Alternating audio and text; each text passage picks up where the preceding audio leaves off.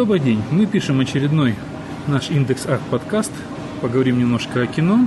И сегодня с вами опять Андрей Бархатов и, и Анастасия Вильчин. И будем говорить мы Ну, начнем по бобра, наверное. Бобер. Да. А, фильм, который мы смотрели как гала-премьеру на Московском кинофестивале, сейчас выходит в прокат. 28 э, июля выходит в прокат. А, значит, что касается краткого содержания. Уолтер Блэк – главный герой, успешный бизнесмен, счастливый муж и отец. Одно несчастье, депрессия отравляет все его существование. Полноту и жизни Уолтеру возвращает кукла-бобер. Надев ее на руку, Уолтер обретает второе дыхание. Говорящий бобер восстанавливает мир в его отношениях с женой, делает кумиром детей и даже берет на себя управление компанией.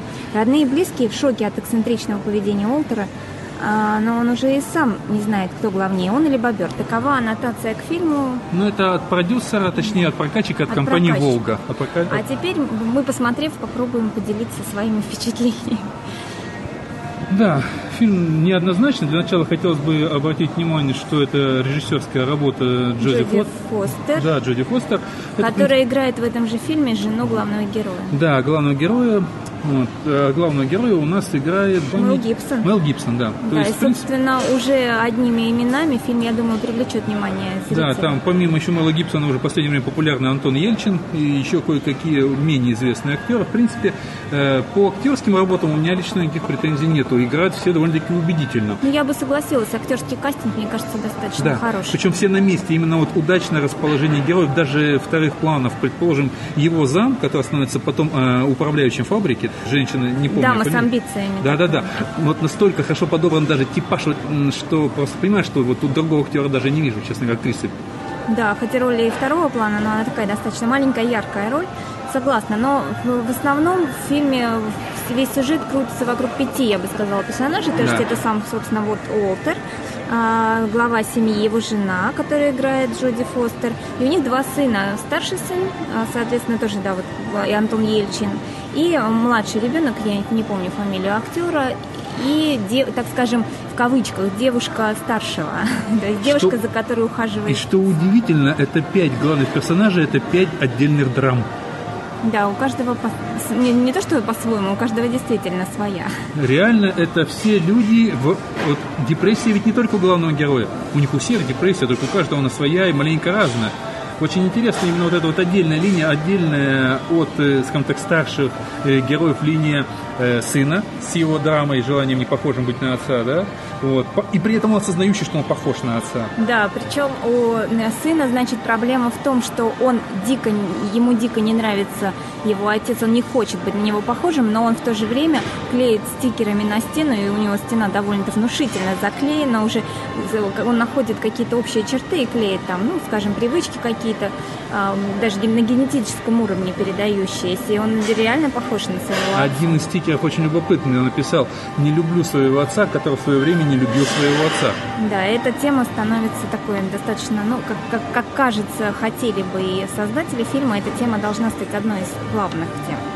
То есть Мэл Гиб, герой Мэл Гибсона, он тоже в свое время не любил отца, он в свое время рассказывает об этом своему сыну, который не любит своего отца, и, и как бы история продолжается. Что а, есть сказать еще по этому фильму? Депрессия, ну вот, э, собственно, о депрессии это фильмов много. Депрессия это такое, э, может быть, знакомое не очень широкому кругу и, слава богу, людей э, состояние, из которого каждый выходит по-своему, каждый выходит как он может, и, наверное, кто-то из э, психологов или психотерапевтов скажет, и дай бог, то есть каждый находит свой путь. Вот, и для каждого это действительно настолько индивидуально, что нет лекарства от депрессии. Вот. О депрессии совсем недавний, по-моему, шедевральный фильм и Ларса фон Триера «Меланхолия», но да. там нет немножко в другом ключе, но главный героиня, соответственно, тоже состояние. И а, режиссер искал, когда актрису, он говорил о том, что ему надо было, чтобы человек это пережил, то есть чтобы он понимал, о чем идет речь. Вот, собственно, начало фильма – это такая яркая картинка того, что как человек пребывает, то есть ему ничего не интересно, он ничем а, не живет, не хочет, то есть а просто влачит, как бы считаю, лежа на диване сутками. Но это не то лежа на диване, а, когда, поймите правильно, да, там а, пародия такая на современных мужчин, или когда женщины начинают обсуждать, мужчины говорят, ой, телевизор, диван и пиво с друзьями. Нет, это не тот диван. Ну, это полное погружение, полное от, отречение от мира вообще. Да, на есть... него капает с потолка вода, он ее даже не замечает. То есть здесь диван как такой образ, что ли, именно депрессивного состояния, то есть состояние, из которого сам человек уже выбраться действительно не может, или нужно быть достаточно сильным, или нужно, чтобы что-то случилось. Вот в этом фильме что-то случилось, а, вынесено в название. Бобер – это игрушка, которая случайно попадает, ну как бы случайно попадает в руки главного героя, и а, разговаривая с помощью него, надев его на руку, он начинает произносить, вот э, а, бобер произносит его внутренние мысли, которые он сам озвучить по каким-то причинам не может. Вот тут, мне кажется, уже включается совсем другое направление в психиатрии. Это уже не депрессия, это, по-моему, уже раздвоение личности, это, извините, шизофрения. Потому что когда вторая вот эта личность почти целиком к концу фильма захватывает героя, и он уже не может даже от нее избавиться. Но вот здесь для меня, например, этот фильм и стал не совсем тривиальным, то есть половина фильма я спокойно смотрела историю про то, как бобер спасает человека. Да. То есть смотришь и понимаешь, ну, собственно, ничего в этом особенного нет. Кто только, я еще раз повторю, кто как только себя не спасал, Пока и слава не Богу. превращается в триллер. Да, ну, триллером я бы тоже не назвала до определенного. Есть там такой момент в фильме, но он как-то весело подан, но относительно ну, мы весело. Не будем, да. пусть весело создателями фильма. А, такой достаточно драматический момент. Для меня это, вот именно это было неожиданным в фильме. То есть из просто истории, как игрушка на руке спасала человека, и действительно мы видим, что она его спасает. То есть у него э, идет полным ходом там в гору бизнес, жена... Э, Идеи пруд, как говорится, косяком, попадают на все центральные каналы в интервью, на радиоканалы, да, в газеты. Да, да, да. То есть э, его такой нетривиальный пиар. Жена, в принципе, должна быть довольна, потому что у них и в постели все хорошо, и в доме все хорошо. Единственный, ребенок доволен младший, соответственно, Жена недовольна он не тем, понимает... что в постели она спит с бобром. Но, опять же, до, до определенного момента ей да. это, ну, как бы ее устраивает все, кроме бобра. Да. Но она относится к этому как, собственно, нормальный человек, что это временно. И вот как раз переломный момент фильма а, заключается в том, что надо бы, пора бы уже и вернуться. Да. И вот здесь для меня был какой-то щелчок в том, что вот я немножечко не ожидала того, что повернут ситуацию таким образом, что бобер, он как бы здесь пошла уже, да, не, не, не излечение от депрессии, а какой элементы шизофрении. Ну вот, на мой взгляд, тут как раз есть определенный подтекст, при всем при том фильм, хотя абсолютно популярный, а не артхаусный, там очень много вторых тем, так сказать. И мне кажется, тут именно идет более глобально о захвате, скажем так. Да? То есть человек заигрался, и вот полностью вот это второе «я», оно его полностью захватило.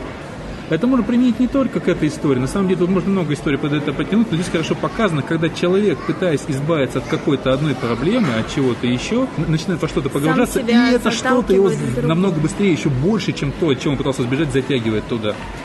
Но мне, опять же, вот этот момент фильма показался не то, что здесь не, нельзя сказать нравится, не нравится, мне показалось, что а, этот ход, он достаточно спорный, потому что вот эта граница, да, нормальности и ненормальности, мне казалось, что потерпи жена еще немножко, и все будет в порядке, и без бобра. А это сложно сказать, это именно как фильмы с открытым финалом. Да. Хочешь, что хочешь, что и придумывай. Да.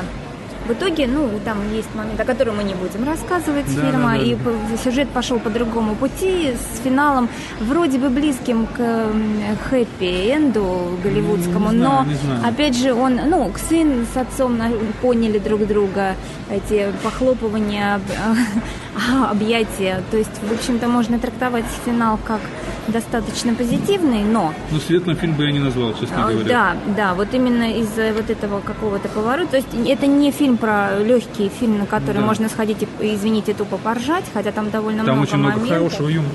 Да, есть какие-то фразы, которые звучат, может быть, несколько грубовато, но они действительно смешные. Например, главный герой говорит, у меня э, озвучивая, опять же, свои мысли бобром, говорит, у меня пожилой мужик торчит из жопы. Да. Там, кстати, на приготовить очень много сленга. Правда, не знаю, мы это смотрели без перевода, поэтому не знаю, как будет в прокате, могу смягчить. И вот mm-hmm. это тот момент, я не знаю, как он пойдет с 28-го, который меня удручает, потому что зачастую смотрю фильмы до показа, когда они идут еще не озвучены, и потом, увидев этот фильм в прокате со смягченным нашим переводом, просто огорчаешься, теряются хорошие шутки. Mm-hmm. Опять же, шутка про машинку, которую он когда-то сделал в детстве, которую назвали «Пердень», да. и она была непобедима, тоже, в общем-то, ну, вот без Но там очень много сленговых таких слов, и которые поставить могут потеряться в прокате. Будет интересно, на самом деле, какой выйдет перевод. Да, и еще есть мнение, я вот просматривая какие-то впечатления от фильма, увидела такое мнение, что фильм, собственно, ну, как пишет автор, слава богу, не про то, что э, надо любить человека, даже если он своего родного и близкого, даже если он бобер, а, а вообще фильм, собственно, вот углядел один из критиков про то, что про старшего сына, то есть его линию как да. бы делают основной. В общем-то, есть в этом доля истины которая пересекается что... с линией девушки, у да. которой, опять же, своя трагедия, да. и которая вот это, находясь тоже парень в депрессии, вытягивает ее из ее депрессии, а она взамен пытается вытянуть его из его депрессии. Да, ну то есть он сам себя загоняет куда-то, да. опять же, в новую какую-то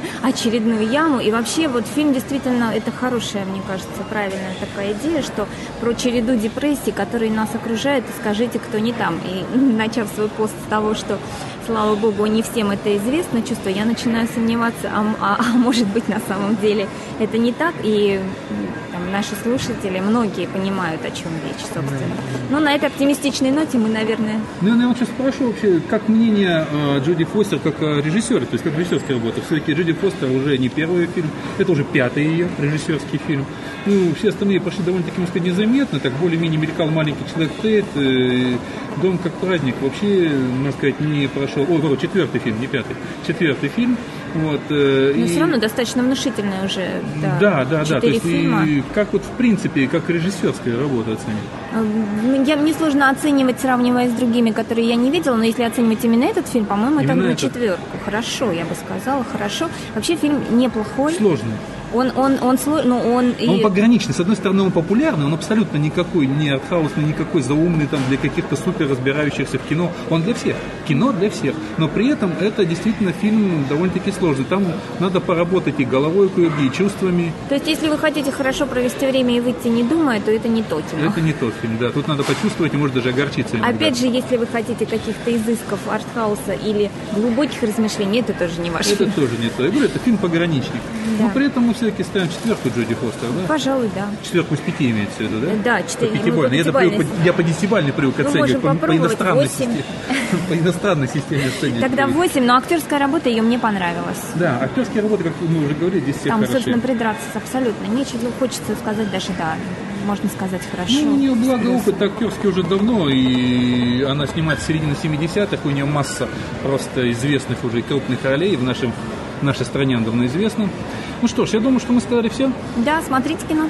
Смотрите кино. Всего доброго.